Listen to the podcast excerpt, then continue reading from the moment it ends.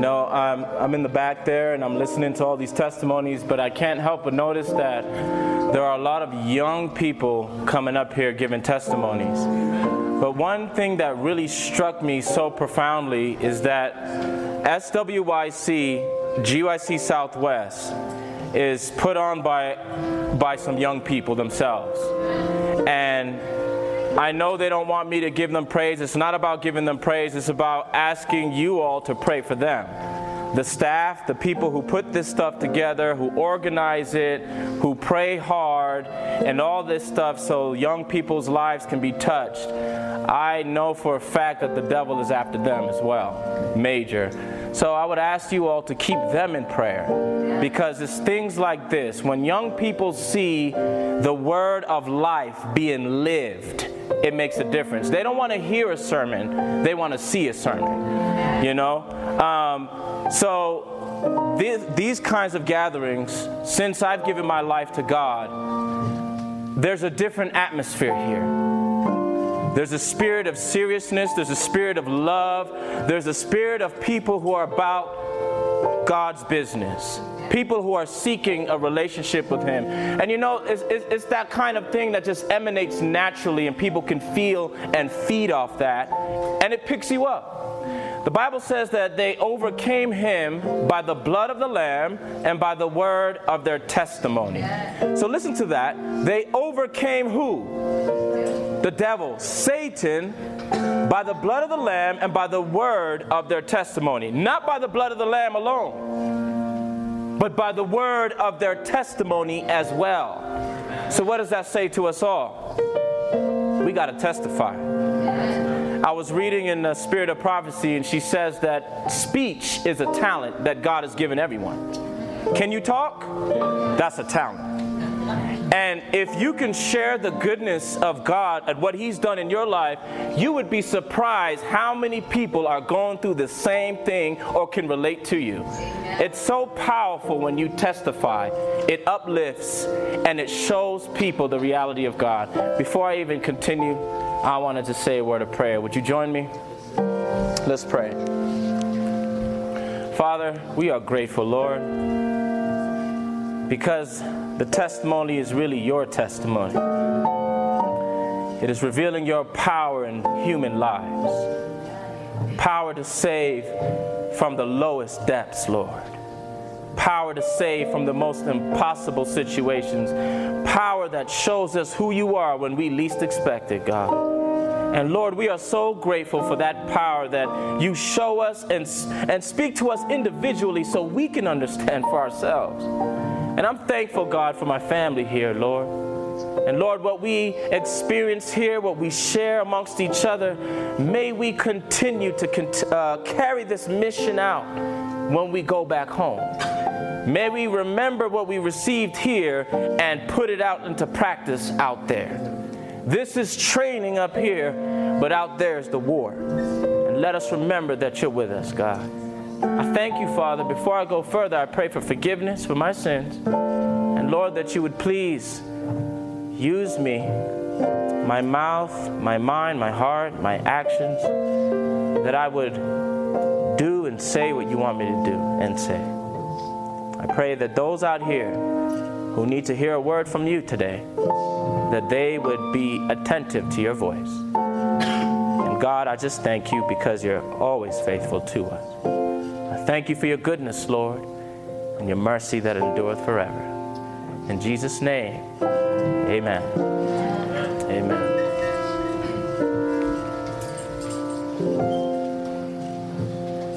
Man, I never forget where I came from. I love uh, sharing my testimony.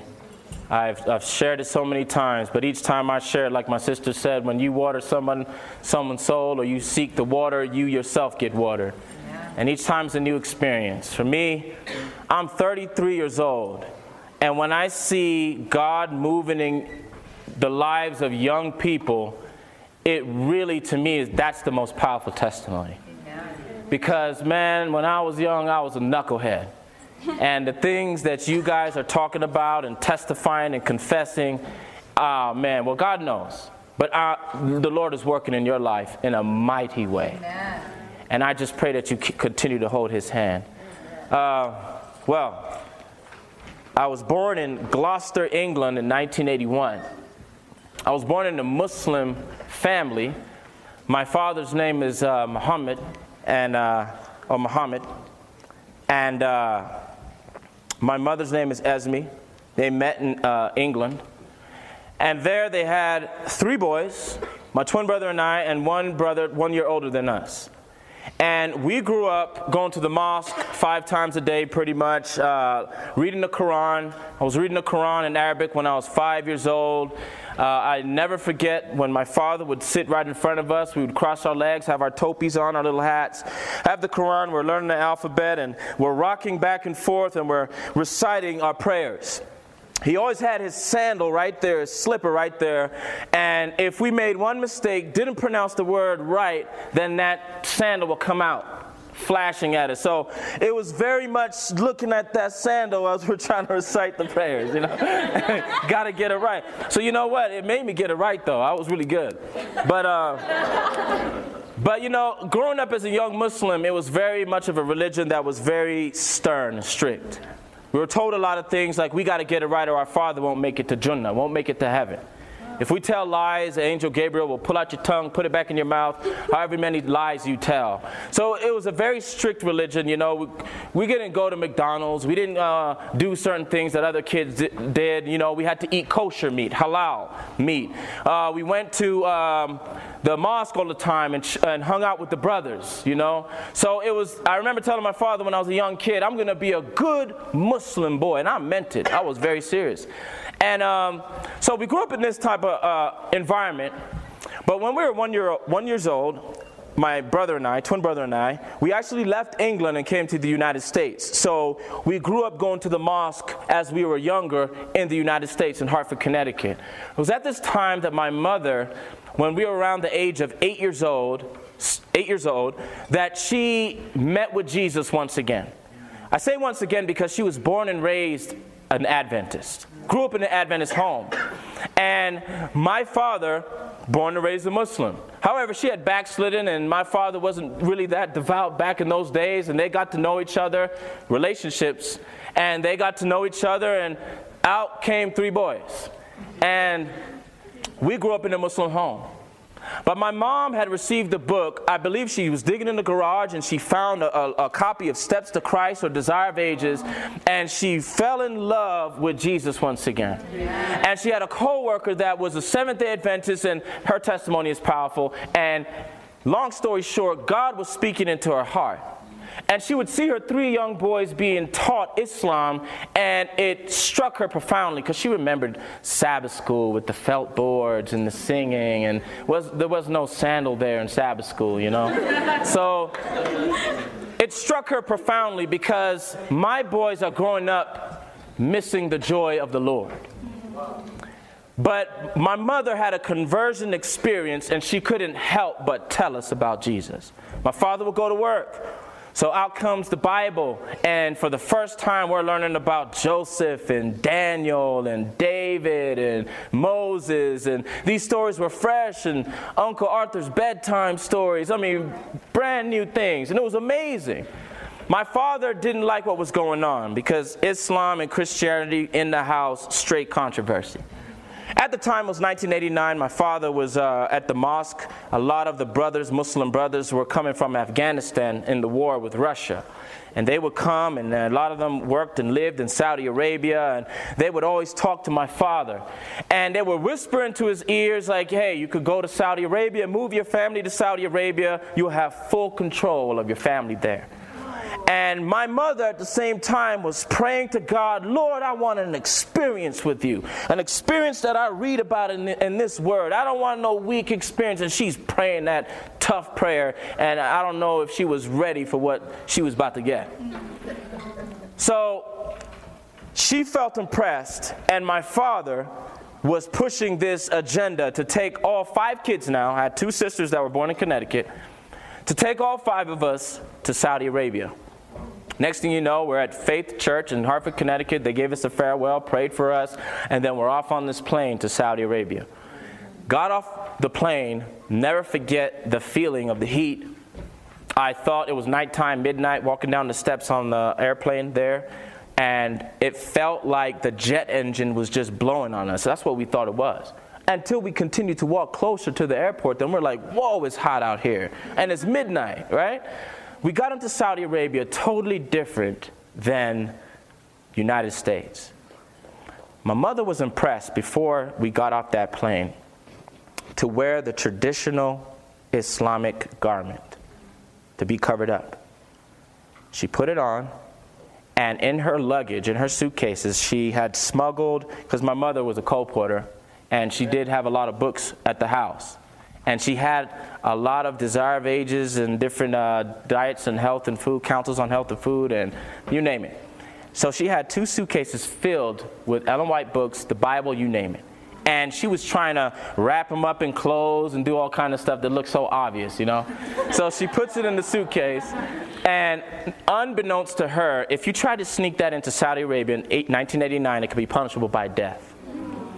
And so she's coming into this country, and the suitcases arrive in the airport, and they're coming on this conveyor belt. And the security guard picks up one of these guys got guns all in the airport, takes one of the suitcases, opens it up, and then he unravels one of the big old obvious lumps in the, in the bag, and he finds a Bible there. And he's opening the Bible, and he starts calling all the security, like, what's this? And he's calling all the officials, and then my mom is like, oh Lord, and she starts praying.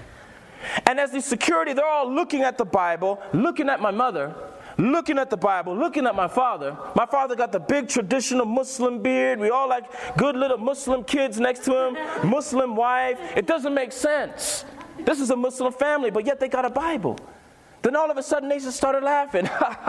you're good, you're good, everybody good. And they didn't check, they didn't, they didn't check the rest of the suitcases.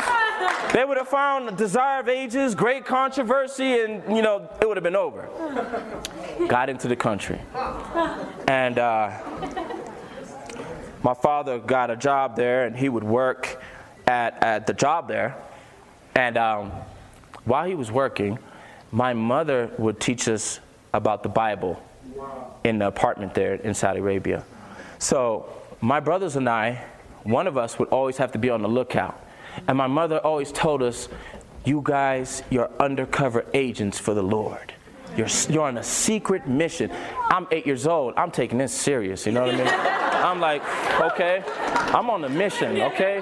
And I'm looking out the window because one of, one of the guys got to look out the window for our dad when he comes home, my, my father. So when he comes home, we got to give the signal. Everybody puts the books up and we hide them in pots under the bed and we act like we're playing a game. And there were times when we would leave that apartment and us little boys would go out and talk to a. I remember talking to this Hindu man outside and we started talking to him about Jesus.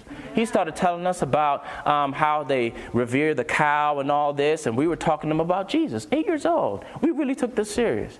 Never forget those worship services in that apartment because it was so much joy. I remember being eight years old and I was so excited that I would just be rolling around on the carpet. Don't even know why. But it was so much joy in the worship. Total opposite, excuse from the from the Islamic mosque being in there. Total different environment. When you go to the mosque, it's serious business. Line up next to the brothers. There's, there's no time for jokes or nothing. There's no joy. Anyway, one night, one day, um, one of the brothers were looking out the window. I don't think it was me, but my father didn't come the usual way. And he came the back way. So when he walked up the stairs, he busted in the in the, in the apartment and caught us smack dead in the middle of worship.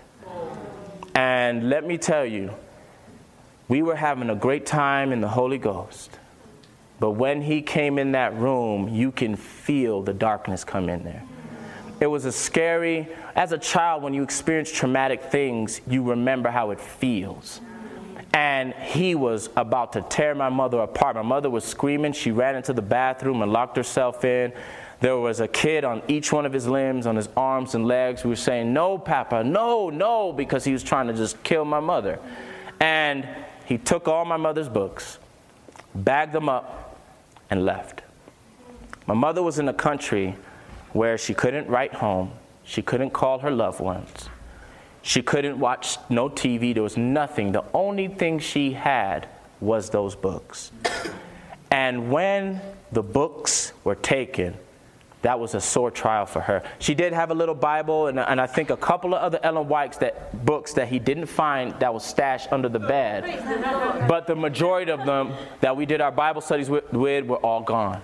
And my mom went through a, a point of being angry with God and, and praying, why, why, why? And she was really going through her experience at that time.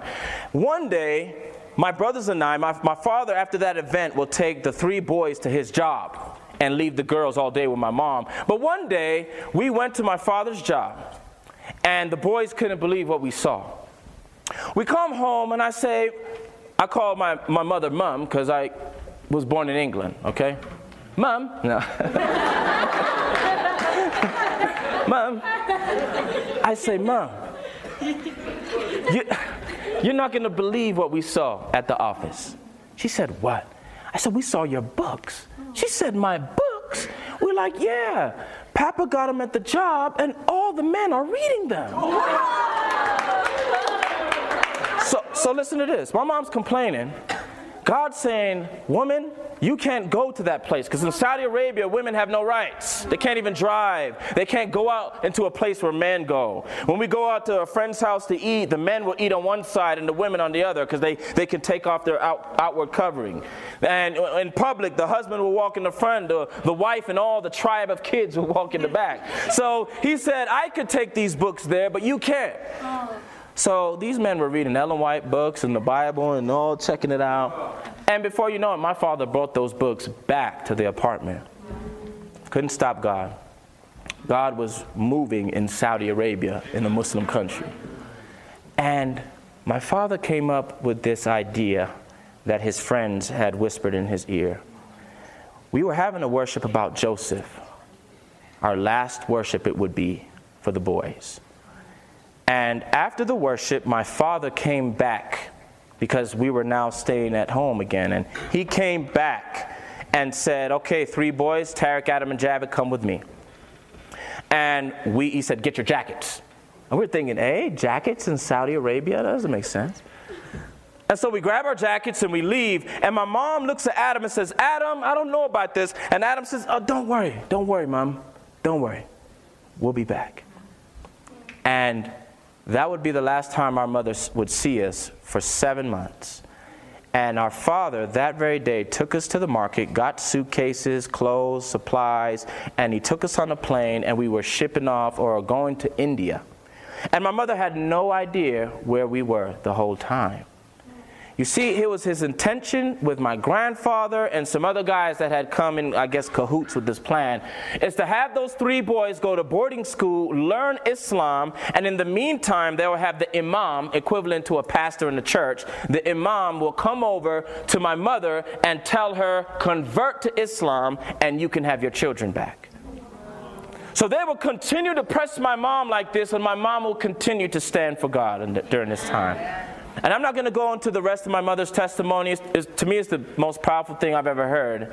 And uh, she's actually written a book about it. Some of you may have read it, uh, Beyond the Veil of Darkness. At this time, uh, my brothers and I were in India. A long way from He Man and Transformers, we went to Saudi Arabia and then India. It just seemed to get worse. And when we got off that plane, it was a totally different country. The level of poverty there, the level of, of depressing uh, scenes that you see there. I never forget, I seen this young girl my age, and she was whipping herself with no clothes on and bleeding because she was asking for money kids that are deformed and they get deformed because of the people um, um, um, inflict them so they can look more, uh, so you can have pity on them so they can ask for money. To see people in, in 1989 in that country, in that kind of state, it was really a culture shock. Three boys were left there in that country. My father would leave. And he had some distant relatives there, but we would leave them and we would bounce around from village to village boarding school to boarding school. It was there that we never brushed our teeth for seven months. We would take a, a, a bath out of a well and it was uh, six in the morning or so. We would all go because we didn't want the girls of the village to see us. So we would have a towel. Couple, uh, me and my brothers would hold a towel. The next guy would take the bucket and pour the bucket over him. But we had a little bar soap. But in the well, they had fishes like this big swimming around in that well. we stayed in huts made out of cow manure and um, hay. Didn't smell though. It was nice and cool in the summer. And um, God had placed in our path beautiful people there as well, but as well as some satanic people too. It was a time where, you know, I caught malaria when I was there in one of the boarding schools, and I was sick. I felt like to the point of death. Obviously, I was just dragging like this, my arms and legs, I couldn't move. And the only English speaking people the whole time that we were in, in India happened to be next door to us, a Canadian and an American at that school. And these kids were like 15, 14. One of the kids saw me passed out in my room, picked me up, and walked me miles into the next village so I can get a, a huge injection. Like it, it, seemed like this big to me. Remember, I was eight years old and I was like dead, but when I saw that needle, I was like, no. but they pinned me down and they got me with that needle. Praise the Lord, I'm still standing here. I still believe that one of those kids, if not both of them, because after that we would leave Tadgeswar, that place, and I would never see them again. But I still believe that those two kids were angels. If not, God sent them there. And I would love to see the tape when I get to heaven. Lord, rewind and let me see that again. You know, and it was a place where we experienced a lot of abuse as well physical abuse. When I was eight years old, I was molested when I was in India over there. I stayed in a hut no bigger than this room, about the size of this middle section, with, a, with about 60 kids bunked up. 8 o'clock, they would lock you in. Didn't matter if you had to use the bathroom or not, you're locked in. And even then, I, I had my, my afro back then. And I didn't want to cut my hair. And we had this competition in our little barracks. And who would have the most lice was the competition. So one kid would sit in the middle of the chair, and the, uh, one of the older kids would stand up, and he'd start picking, and everybody's counting as they're putting lights on the table. and then I was up next. My brother Adam had like 70. Javid, my older brother, had like 107. When Javid had 100 and something, he just cried. and then I got in there, they got onto 100. 200, 300. And the brother just quit. And I was like, yes! I thought I won the gold. God placed some good people there in our lives as well. And um,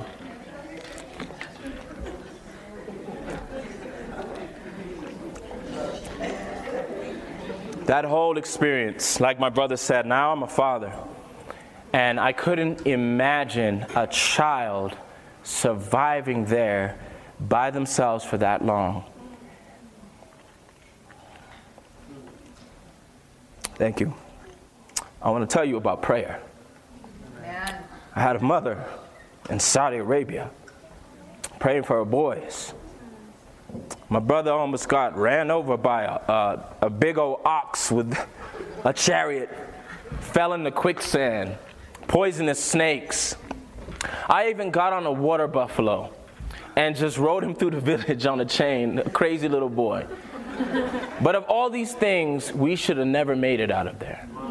But because my mother was praying, and the church back in England was praying, it don't matter where you are. God's angels can be there with you. And so the angels of the Lord took care of us, and God delivered us out of that situation. Saddam Hussein invaded Kuwait and there was instability in Saudi Arabia. My father's job financially couldn't support. And so he had to get the boys back out. To this day, my mother says that Saddam Hussein was an answer to prayer. Saddam came for her. That's what she, she'll tell you that. Came for her. And he had to get all, the whole, all of us out of the country now. All five kids and my mother. And soon as we left and came back to England, then his job was reinstated. After that, my mom heard the word from the Lord, and that was it. And my parents divorced 1990 91. And now we were in England. Single mother with five kids. This woman that was on fire for the Lord. When we returned from uh, India to Saudi, by the way, we were so skinny uh, bellies stuck out to here. We were just wasted, uh, blood, uh, spots all over our skin and all over our clothes from the bugs and the mosquitoes. Lice still in my hair. Like I said, no hygiene for seven months. But we were home, and I never forgot that first uh, meal of spaghetti. It was the best thing I ever had. In India, we was eating bone soup, you know, just soup with bones. And you just had to suck the marrow. But uh, it gets it gets good after a while, you know. but uh, add some spices to the sauce, you're all right. But uh, first time we got to come to freedom worship God without looking out the window. Join adventurers and pathfinders, you know. Spe- things like this are beyond special. It's a privilege. And what we're facing, like my brother presented, the storm that is coming. This is the preparation for the storm, my family. So let's treasure these moments while we got them beautiful time in my life. I learned so much about God, the love of my family. It was a foundation, seeds that ended up saving my life when I got older. We would leave England. My mom felt impressed. Go back to the United States with five kids. So we're in Elmira, New York. My mom's a colporteur now. She's on fire for God. We're in this beat down apartment with another friend of my mother's, like uh, about five, six, seven, eight, nine of us in a one bedroom place. There's rats and roaches, but it's a lot better than India. So it was like the Marriott, five stars something. so we're there. My mom receives the calling from God and says, Go to Andrews University. Don't know how you're going to go to school, don't know how you're going to take care of these five kids. And she gets up in faith and goes. And as she goes, God opens up doors. Now we have a place to live. Now we're in school and we're getting um, situated back into society, if you will. The whole time in India wasn't in school. I was pretty intelligent for a young kid. I was learning Arabic and English, and I went to India, and they were talking about one plus one is two ABCs. I learned my ABCs when I was three years old. So when I got to India, Saudi, and England, I did, I did have some education. But by the time I got to New York, I wasn't in school. By the time I got to Michigan, so I was behind about a year added up. Usually, it should have been two. But by the time I got to Michigan, I was born in England. I lived in Connecticut. I went to Saudi. I went to India. I went back to Saudi. I went to England. I went to Elmira. And then, Elmira, New York. And then I went to Michigan, all before the age of 10 years old. So tell me, did I feel like I belonged anywhere? No, sir. I felt like I was always like the new, I was the new kid in class and I never trusted nobody. Accompanied with my pain, the only people that understood me was my brothers. I had a distance, stiff arm, tough facade, very prideful young boy. And I got involved in hip hop music. You see, when I started going to the public schools there, um, music was so powerful. Growing up in an Islamic home or a Christian home, either home, I was not permitted to do certain things. So when we started going to church in England, honestly, the church members would play some Christian music, but they would be rapping over it. And the beats, this is hip hop beats. So me and my brother would always rewind the cassette tape. Some of you guys remember cassette tapes. The cassette tape to the certain certain song because it had a certain beat and we would love the raps and love the beats. And me and my brothers were just always rapping. Even when we were in Connecticut, we were always rapping. But now we can do it legally, you know what I mean? So after that, we came to public school and we en- uh, ended up graduating to the real thing, if you will hip hop in public schools. And as we got into this music, the music really brought about another spirit within us. We didn't, we didn't just talk the talk or rap the talk, if you will, we, we walked the walk. So we didn't talk about smoking weed and drinking and hanging out and being tough. We did it. I didn't only just want to just smoke a joint, I wanted to smoke the whole bag. My pride was into that stuff. Drinking a whole fifth of alcohol and thinking I'm so cool. And, and believe it or not, when I would do these drugs, my talent, my creativity was kicked up a notch for some reason, I would fall into a, uh, some kind of trance, into the beat, and that, things that came out of my mouth were unbelievable. Unbelievable. And I said, wow, this is like my, my secret power right here. If I do this, it was my, it was my secret weapon. And so this w- was my life. And before you know it, I had this, this image that I took a lot of pride in. Because you see, I was invincible. I never fallen on my face. I've done all these things, this drugs and alcohol, and I was cool. I was respected. I was praised. And by the time I got out of high school, I joined the military. I joined the army. And year 2000, I went to Fort Benning, Georgia, and I went to basic training. When I went there, before I went there, I was an official pothead. I smoked weed all day, every day. You couldn't catch me not under the influence. I was high all the time. I had all the paraphernalia at the house. I would teach you how to do it. You come to my place. And I had the reputation for that. And so a pothead has a serious problem joining the army. So I said, oh man. Matter of fact, I was hot the day I, I went in. And I was like, I hope they don't give me a random, I'm out of here already. But I went through basic training. I made it for three months. One of the best times of my life. Felt physically strong, mentally honed. And by the time I got out of there, I hadn't smoked weed for such a long time. But the addictive personality, the same spirit was still within me.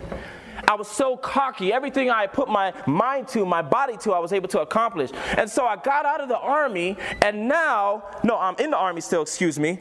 I got out of basic training, and now instead of smoking weed, I started experimenting with other drugs. Drugs that don't last 30 days in your system like marijuana could, especially much, as much as I was smoking.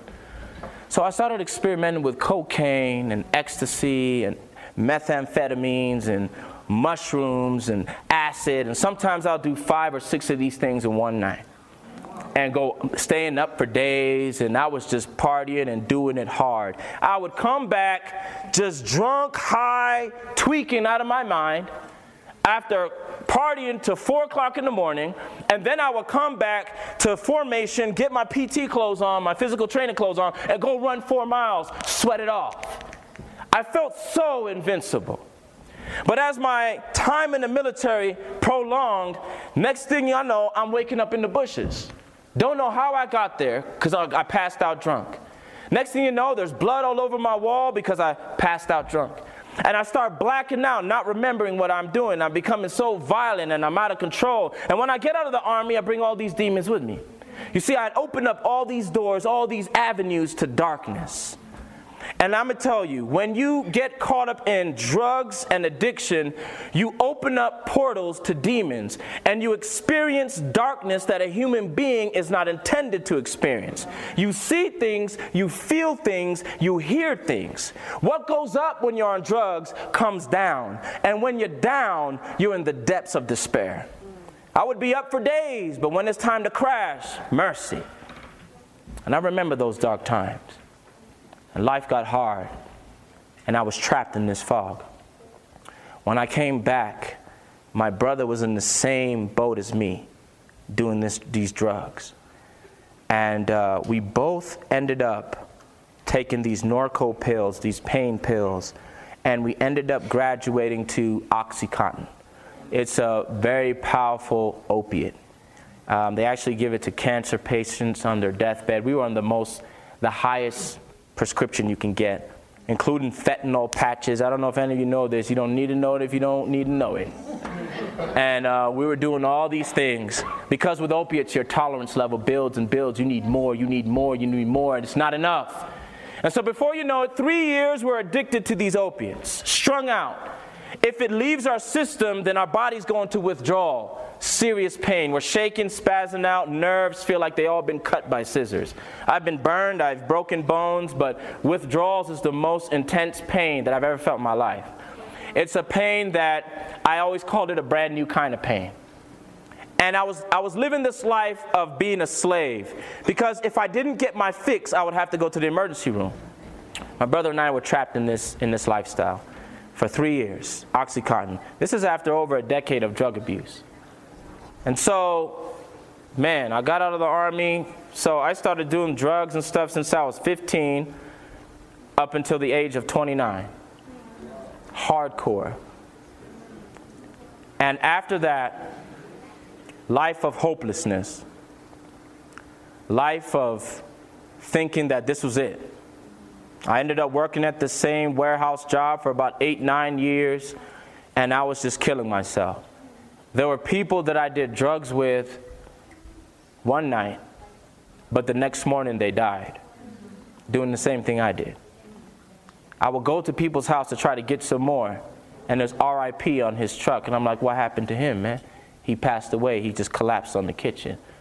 But I'm so bound by this drug that I have to get it to survive. I remember I was so proud, but this proud man was now walking the streets with holes in his shoes, drooling on myself, twitching, and I have a hoodie on and a beanie on, and it's 100 degrees outside because my body's so offset. And I'm trying to go meet the man to get my fix and I still didn't want to submit and go to rehab. My mother had always been telling me, Taariq, you need to go to rehab, give your life to the Lord. She's been praying for me, but it didn't work. Nothing worked. Nothing worked.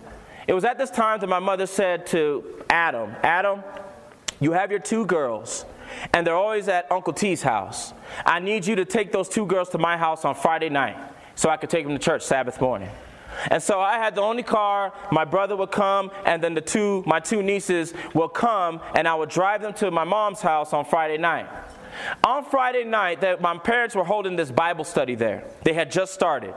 And so my brothers and I, my brother and I, we would go to my mom's house, go to the kitchen, because this is what we do. We're trying to restock, reload at mom's house, trying to get some food, see what mom cooked. And as we're in the kitchen doing our thing, there's this Bible study going on in the living room. And these people are all talking about, oh, hallelujah, praise God. And I'm just thinking, man, they need to kill all that foolishness. That's garbage. You know? Because what does God know about this? Obviously, God can't help nothing. I mean, my, my, my mind was so doubtful, God didn't mean nothing to me. But it was at these Bible studies that I began to hear. Let me say a word of prayer. Heavenly Father, I just pray for you to just help me to communicate to say what I must. In Jesus' name, amen. It was at these Bible studies that I would, I was so reluctant to accept God, but yet I found myself wanting to know about Him. There's something about Scripture that's unlike anything in this world. I was told these stories since I was a kid, and it was filled with such power. But there were just stories in that page. But when you tried everything else that this world has to offer, and you tried to help yourself, and you and I couldn't help myself. Me and my brother tried to quit so many times. We couldn't quit, couldn't drop it, and we knew that we were dying. We were stuck. And next thing you know, I'm hearing these people talking about a God who can deliver, a God who can overcome anything, a God who is all powerful. And yet I know that these people don't know what I'm going through, but yet they're talking about something that's intriguing me. And what spoke to me the most, this young brother came to me, put his hand on my shoulder, and he said, Oh, taste and see that the Lord is good. Blessed is the man that trusteth in him. And I remember thinking, Bro, get your hand off me. But the thing that shook me about that guy is not so much what he said, but it was the look in his eyes he believed everything he was saying. His body language disturbed me. And the people at that Bible study were going through things, giving their testimonies, giving glory to God, and it began to leave questions in my mind. If God can help them, can He possibly help me? When I used to go to my house in the dark after the drugs would wear off, this thought always plagued my mind. My two parents were always smiling in my head. Why were they always so happy? They always go, they went through a lot of troubles, but they always had this glow about them, this joy about them. I said, man, I'm younger than them. I do everything I want to do, but why am I so miserable and sad and depressed and bitter and angry? And it bothered me. You see the connection, I didn't even understand it then. But what they believed and, and spoke to me all these years, what got me in the end was when I looked at their life and how it, how it was different from mine. My family, if you want to reach those who are in darkness, make sure God has reached you. Because it's the moments when you least expect, when your light is shining, those are going to be the moments that you're preaching the loudest. It's not by what you say, my family, how you live. Are they going to see Christ in you? Because that's going to do the talking. That started talking to me. Next thing you know, my brother went through a conversion experience that he can speak on his own behalf, but for the sake of time, I'll just go forward. Adam found the Lord. And what blew me away about Adam's conversion was the fact that I always thought I was the tougher, stronger brother. I went to the army, I was invincible, I was the tough guy. And we tried to quit, we couldn't quit. But here, Adam, after he had given his life to God, he was in my apartment. We used to do drugs together. And he quit cold turkey off Oxycontin. And he didn't sleep for two weeks. And I would be in the room doing drugs while he's in the living room walking around with this in his hand. Like this. At 3, 4 in the morning, because he's, he's bugging out. His body is going through an exorcism, if you will. And you can't sleep on that thing. And he's quoting scriptures and he's singing songs while I'm doped out in the room feeling good. What disturbed me the most about that situation was that I felt like that was the first time I didn't know who my twin brother was. I said, Man, this is getting weird. I've known Adam all my life, but I don't know who that is in the living room. I started to see Christ in him, but I didn't know. Power was in my living room. Power that I heard about, but power I was seeing. Power I was still resisting, but the power still was speaking. And man, these things started to chip away at my armor. And I said, Man, you know, God, can you help me? These things were questioning in my mind. The same guy that was in the army, smacking Bibles out of people's hand, cursing God like a fool. That same man was now looking to God. Amen. My mind was leaning to, towards him now, and now I was in a situation with my job I had a lawsuit against the company. I uh, always strife and tension with my warehouse manager, uh, plant manager, and HR manager. Always beef.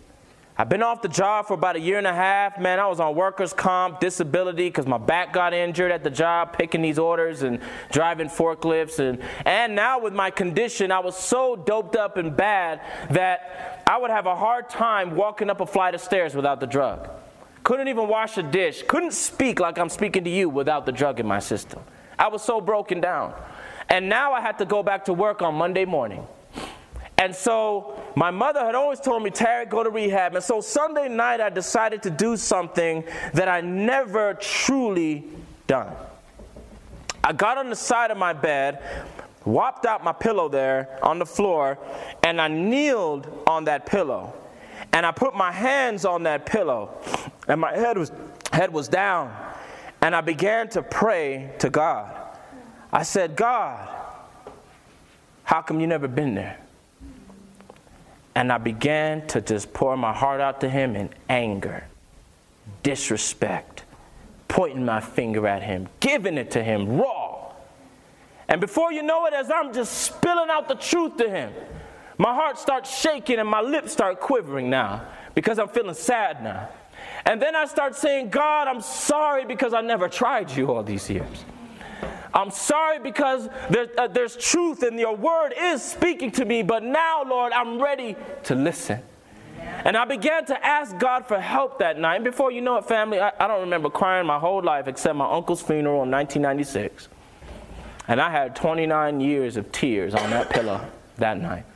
I was sobbing, weeping, and moaning like a baby. And as I started crying, my heart was broken. I said, God, if you can get me to rehab, save my job so I won't get fired, I'll go to rehab.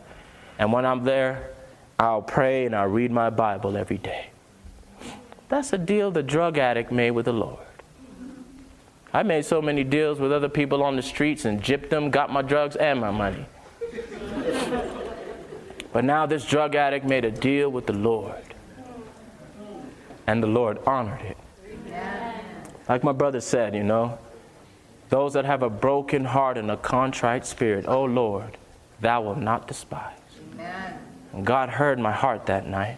Little did I know, when I woke up Monday morning, I went to, to the job and I was going to speak to the plant manager, warehouse manager, HR manager. I hadn't been at work for over a year and a half, and now I had to get um, reacquainted and meeting. I had to have a meeting with my three enemies.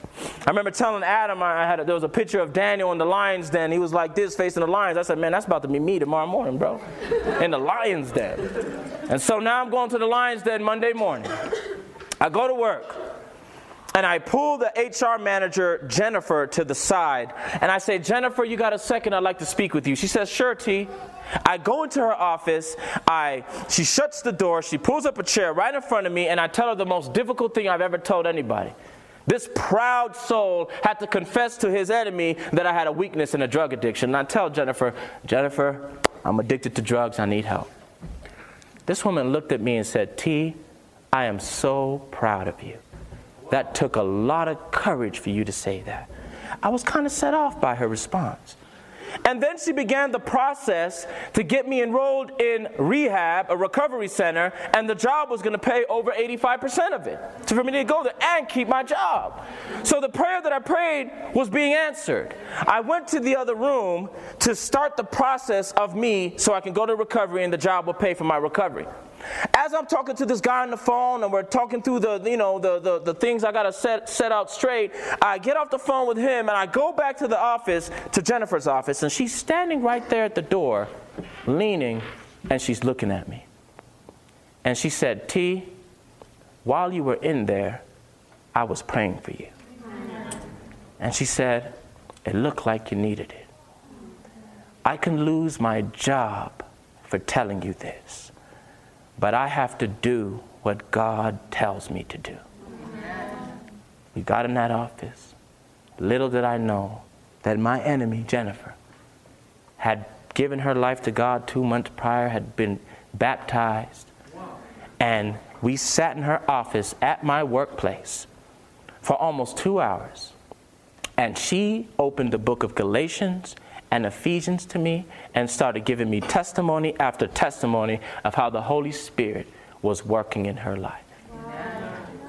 When I walked out of that job, my family, that was the first time in my life I felt so special. I never could help myself, but here God spoke through the mouth of my enemy. I felt like God stopped the planets, the sun, moon, and stars just to show little old drug addicted Taariq that I'm here for you. After that experience, I was so moved. When I prayed Sunday night, I didn't expect an answer like that. I didn't. But I was floored by God. And after having that boost of faith, I still had to take my drugs to function now. You know, I still had to survive. But I was on the way to recovery. And on the way to rehab, my parents had chosen this facility to take me to Napa, uh, St. Helena Hospital, uh, Advent, Adventist Hospital. And of course, my mom picked that place, you know, so. So she picked the Adventist Hospital. And I said, wherever, I'll go. And my brother and my parents are driving me to this hospital. And on the way there, the Lord had given my brother Adam a scripture in Psalms 143. And Adam wiped out this piece of paper that he wrote it on. he said, Here, Taariq, here's Psalms 143. And, and I said, Oh, what's this for? He said, Bro, when you feel low, when you're feeling discouraged and it's crunch time, I want you to whop that scripture out, pull it out when you need it the most. I said, Okay, man, whatever, man. And I was just thinking about my recovery. I put it in my wallet. I go on to, uh, to the recovery center and I start the process of my recovery. My mom gave me a, um, a lesson quarterly entitled uh, Human Emotions for that year. January 2011, I went to rehab. And I was there in St. Helena Hospital, and I decided to honor my deal with God. And so for the first night, I was on the bed, and in this uh, lesson quarterly, I didn't know how to navigate the Bible, didn't know where to go, where to start reading. So I looked at the lesson quarterly, I looked at the table of uh, contents right there, and it said um, page 88, a chapter on addic- addictions. And so I said, hey, I'm in rehab, I'm addicted, I'm going to go to page 88 and see what God to say to me, right? So I go to page 88. And the first verse that I read there on the top of the page, John 8 36, if the Son therefore shall make you free, ye shall be free indeed. Because Can I tell you something? That was one of the most richest Bible studies I've ever had in my life. Because when I read those words, tears flowed out of my eyes. Because for 29 years, that's what I desperately wanted. For 29 years, that's what my soul was crying out for. And now God was dangling that in front of my eyes. And I said, Lord, this has to be true or I'm going to die. Everything in my soul wanted that scripture to be true. I needed it to be true. So when He told me my soul's desire, it melted me. I could not pick up the Bible or read further. I wept like a baby that night. Next day, I read again I read again, and I read again. Within that first week, my family, I couldn't put this down. It was speaking to my heart on such a profound level. And it, it tripped me out because I said, you know what? I had a dusty Bible in my room all my life with a thick layer of dust on it all my life, and I never knew it had this power in it. The Bible says, where the word of a king is, there is power. And who may say unto him, What doest thou? And now this power was being activated in my life. I remember reading the scripture in Galatians For he that soweth to the flesh shall of the flesh reap corruption. I remember thinking, I'm in withdrawals, I'm go- my flesh is corrupted. That's all I did is corrupt my flesh. But I read the second half of the verse and it says, But he that soweth to the Spirit shall of the Spirit reap life everlasting. And I remember thinking there, man, I tried the first part for 29 years, but I never tried the second part. And I remember reading when Jesus says that I will give you rest and you shall find rest unto your souls. I remember that those scriptures meant everything to me because it is all I desired. I would go to the balcony, my family, read one verse, and tears would pour out. And I would leave the Bible out there because I said, Lord, I can't take this. I just can't take it pick up the lesson quarterly, read one verse, one sentence, put it down because I couldn't take it. I found myself just breaking down the whole week. Never cried so much in my life. God was just breaking me down, but He was building me up. Within that first week, I couldn't put this down. And I was walking around rehab smiling and beaming because I found some new joy in my life. Amen. And people were coming up to me saying, Taariq, can you teach me how to read the Bible? People in rehab with me. The people that ran the facility came and called me to the office. Was like, we've never seen somebody recover so fast. Can we do an interview with you so you can do an advertisement or advertisement for the for the uh, program? The counselors were like, whoa, brother, what's gotten into you? One of the guys came to me that was um, supposed to be helping us, looked at me and said, brother, there's something spiritual about you. I said, and I was like, Lord, what's going on? And I went, I went to the room and I found a scripture in Psalms, everything. For some reason, Psalms was just my book, man. I was like, I found a scripture in Psalms that said, I am as a wonder unto many, but thou art my strong refuge. I said, That's what's happening, Lord. I'm over here having Bible studies to you, and the people are seeing that they wondering about something because they never wondered about me before. And I'm addicted still. What's going on? So now people are coming to me, Taariq, can you teach me how to read the Bible? Taariq, can you teach me how to pray? Situations are happening with their family. Guess who they're calling? Me, so I can pray for their children and pray for accidents. And all of a sudden, brother came, brother came to rehab, saw me walking. Oh, there goes Pastor T. I'm in rehab. They have this Bible study every Sabbath downstairs called Vineyards and Friends. And so I started going to Vineyards and Friends, you know, because I'm into the Word. Now the Word is into me, it's speaking to me. And as I met this Bible study, I used to go there by myself at first. But by the time I finished 30 days of that recovery program, over half of the people were coming down with me. One brother knocked on my door, knocked on my door. I opened the door. I said, What's up, man? He said, uh, Excuse me, bro. Do I have to make an appointment to come see you? I shut the door in this guy's face. I said, Lord, you got to be kidding me now. I said, Lord, I'm in rehab. I came here to help myself. I didn't come here to help these people. You know what God showed me? The verse that my sister read in Proverbs chapter 11. For he that watereth shall himself also be watered. The liberal soul shall be made fat and he that scattereth shall experience the increase.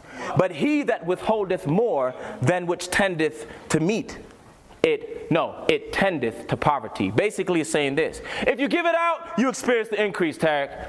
But if you withhold what you got, if you withhold your testimony, if you withhold what you learned up here, it tendeth to poverty. If you exhort your soul to the hungry, to the afflicted. Your darkness will be as the noonday, and your, your, your, your, your night will be as the day, the Bible says. And you will be as a spring of water that whose waters fail not. And the Lord will guide you continually and make your soul fat in drought, the Bible says. You know, God has given us these promises only when we seek to serve others. God will help us. Well, anyway, I, I had a beautiful time in rehab. God was teaching me Christianity 101. And before I left there, I went into this room and I was late for class. And my friend Derek and I went into the room and, and I was writing on my Bible to take notes. And then I left the class, put my Bible back down, came out, Derek started crying.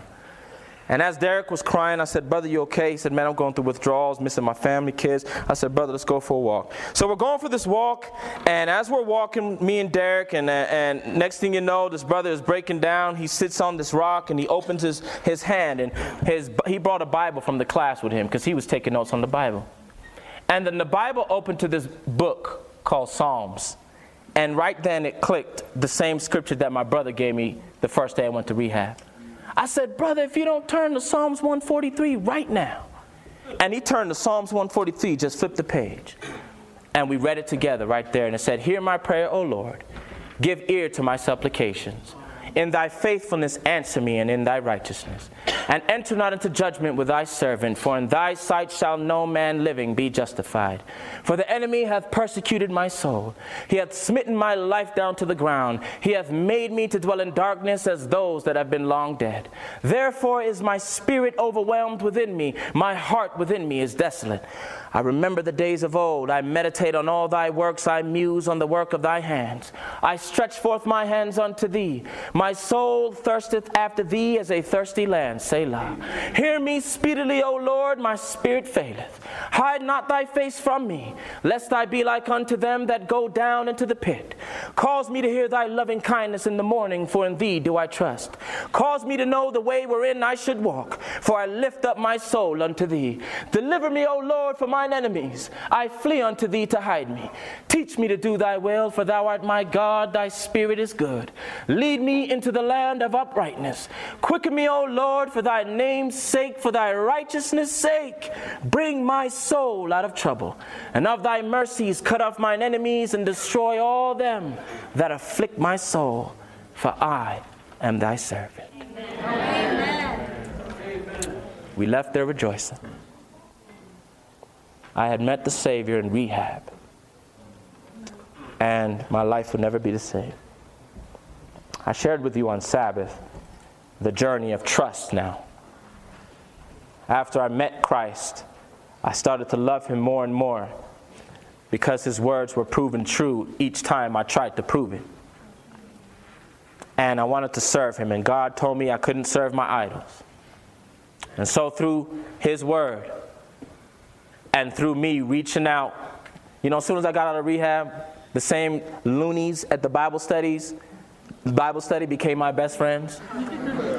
God had that bunch of loonies that I thought crazy people, they ended up being the ministry team that I would join up with and they had me going door to door with this team everywhere. I'm on the street with Sabbath signs and pamphlets and, and passing out CDs and stuff, and there's people trying to punch us and swing at us, and we're praying for people. And I'm, I'm talking about great controversy live. I wrote a, a journal for the very day that I got out of rehab for like two months of what I did every single day Bible study, door to door, street ministry, um, Wednesday prayer meeting, Saturday church, Tuesday prayer meeting, Sunday Bible preaching class. God had me busy.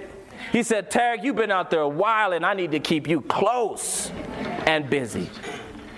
But God walked me through and picked me up.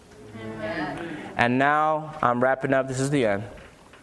But it's never the end until Jesus comes because the older I get, the longer it gets. And we could be here all night. Thank you for waiting, but I'm going to wrap it up. not going to be like my brother who says, there's a slide, uh, I'm not I'm going to go past it, but he ends up talking about it anyway. but um, God delivered me all that year. November 2011 from all these physical things I was hooked to, cigarettes and all that. And by uh, November, in November, I when I was in Michigan as a kid, I, I had this girl who was my next door neighbor when I was in uh, fifth grade, and I went to school with her, and she used to get on my nerves. She was so annoying at first. She used to just hop up to me with the books in her hands as, hi, in my face. I'm like, man, what's wrong with this girl, right? But by the time I was a freshman, man, I had a crush on this girl. I really liked her. But I was so shy I couldn't talk to her. And, uh, and, in Michigan, I ended up leaving, going to California. She ended up leaving, going to uh, uh, Florida. And I went through my 15 years of darkness and addiction. And as soon as I quit the cigarettes, I got in contact with that same old girl again from Florida. And as, I shared with you up here, we started to pray and have Bible studies over the phone, reading the book of John, Genesis, and uh, Joshua. We were just going every single night and praying. And before you knew it, I said, Man, Lord, don't do this to me because she is, she's the one. This, this better not be a test, Lord, because I'm going to fail this one. Man, I didn't even see her in 15 years. And never was my heart so deeply like moved. Well, actually, it was when I met the Lord that it was deeply moved. but get it right. You hear my brother? Get it right. He's never gonna let that go if I get off here. But uh, you know, uh, God saw fit to bring us together, and I married my wife uh, 2013 in January, and we just had our son well five months ago, and you're not gonna believe this. I went to rehab in St. Helena Hospital in Napa. Now, God sent me to go to PUC, and that's on the same mountain just above the hospital where I went to rehab. So now I'm going to PUC as a theology major student. My wife works there as an enrollment counselor. And guess who goes to the hospital and helps out teach Bible studies at Vineyards and Friends, where the people from rehab come? Yes, it's me. Actually, I had to uh, um, have someone else fill in for me because I came here. So now I share my testimony to the same place I went to rehab. The same hospital that I was born again, my son was born. And so I used to look out this beautiful view where the hills were and, and read my Bible, going through my drug addiction. And now my son was born. Now we're on the top floor looking at the same view. And God, I'm like, wow, God, I used to be in that room down there looking out there. Never would have thought where God would have brought me. God is able to do exceeding abundant above all that you can ever ask for or think. Man, it didn't enter this drug addict's mind as he's on the balcony high of cocaine, smoking his Newports, that one day I would be here at SWYC talking to you. Amen. It never would have came in my mind. But all this poor man did is cry to the Lord. And he heard my cry. Oh, give thanks unto the Lord, for he is good. For his mercy endureth forever.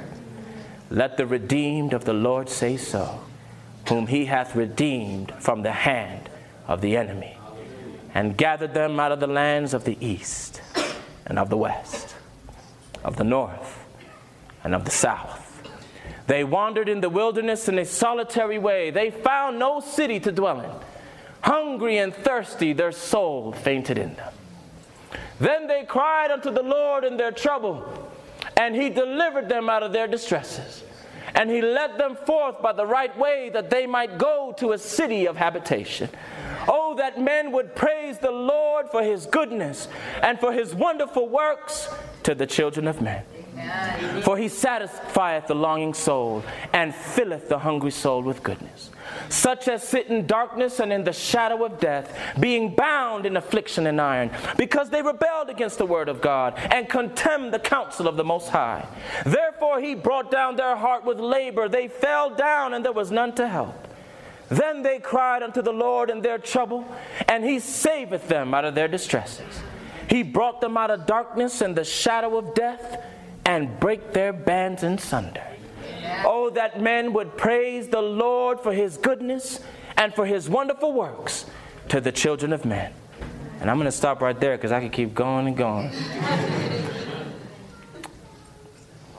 Let's bow our heads as I pray. Close out. Thank you for being patient.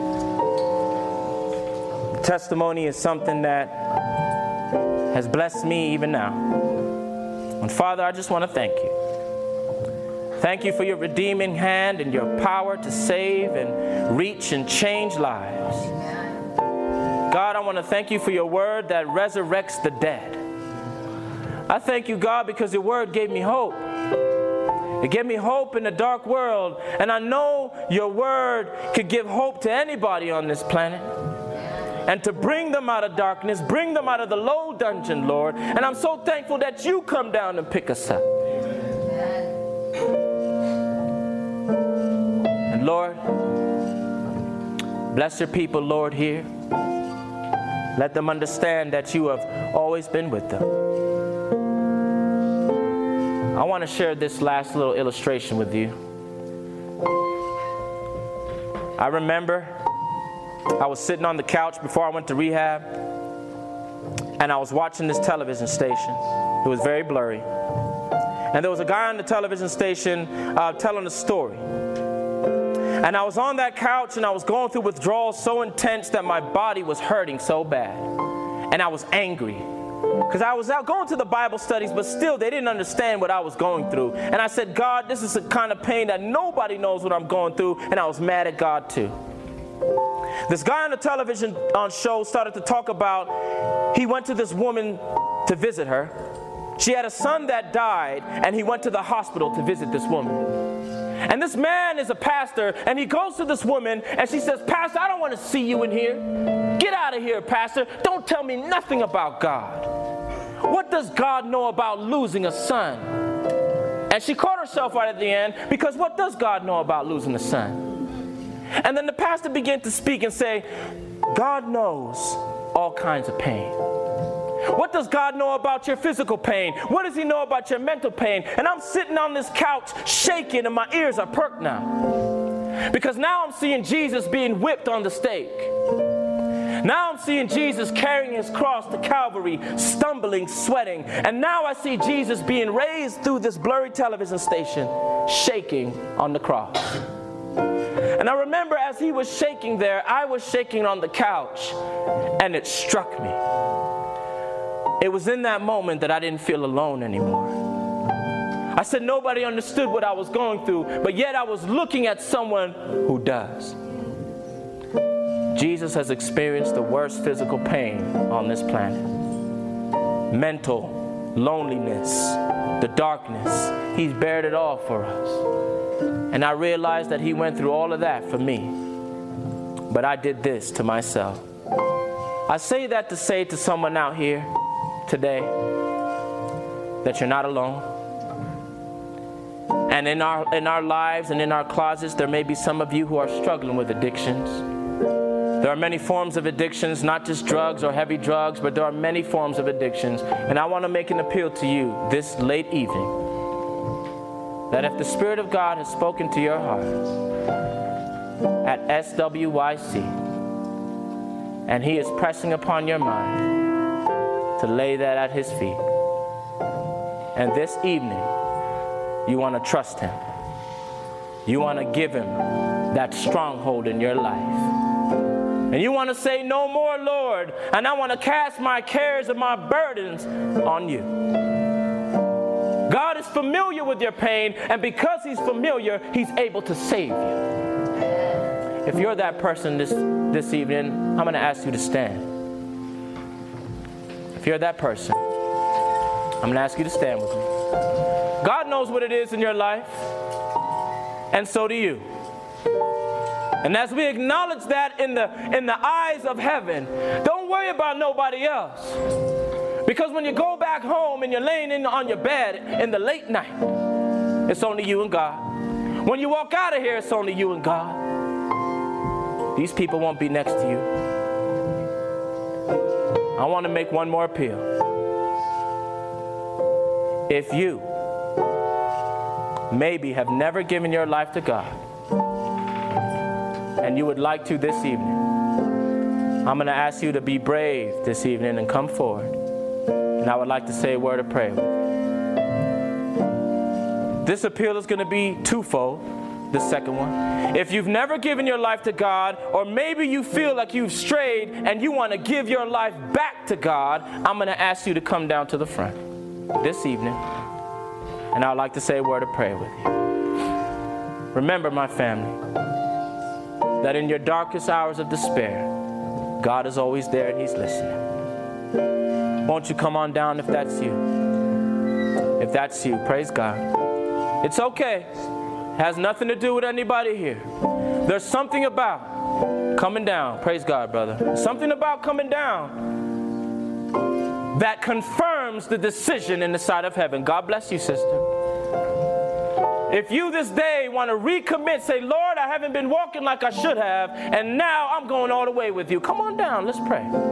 Don't worry about it. Jesus and all the heavenly angels are watching you. They're here. Come on down, let's say a word of prayer. Praise the Lord. It's time to get serious. We're living in a time, my family, a time where God is choosing soldiers, a time when God is choosing the people to stand for Him though the heavens fall. Come on down and stand for Jesus. You stand for Jesus because He's been standing for you all your life. While you're running, He's been chasing you, He's been loving you, He's been preserving you, He's been keeping you. Come on down and give your life to God. It's time. He says, Come on home, my family. Only I can give you rest. Only I can give you freedom. This is not me, this is what God has in His Word. Look at it. Fall in love with the Savior because He loves you. Has anyone else died for you lately? He's bled for you, my family. Thou hast delivered my soul from death. Will not thou deliver my feet from falling, the Bible says, that I may walk before God in the light of the living. He wants to deliver you is able to keep you from falling. He can do it. But you have to trust Him. Stand on His word. Be a partaker of the divine nature. The kingdom of God is not in word, but it's in power. But the power is activated when you believe and you walk in it. Come on down. Come on down. The Lord can save this dirty soul, He can do it for you. Do for you. Heavenly Father, let's all kneel. Let's kneel. Heavenly Father, I thank you, God. I'm just thankful, Father.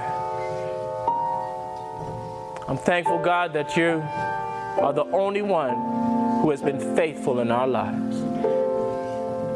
Lord, there are those who have come down here, and only you have been with them from day one. Only you know the dark thoughts in the back of their minds, the weaknesses, the doubts. Let them know, Father, that you have grace sufficient for them. You have power to overcome the world. You said, These things I have spoken unto you, that in me you might have peace.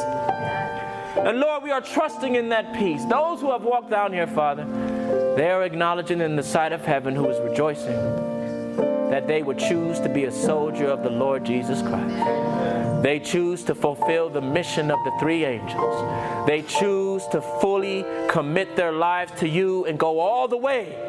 All the way my Savior leads me. Help us to look at your face, walk with you, trust you, build our faith. There are those who have stood this evening who have acknowledged the strongholds, the thorns in their side, the weaknesses, Lord, those, those fortifications that Satan has in their life. And Lord, in the sight of heaven, they're saying, God, the mighty creator, break it down. Deliver us, God. Free us, God. And we will get up after this prayer walking in faith because we believe it. Lord, you said everything is possible to him that believeth. Is there anything too hard for the Lord?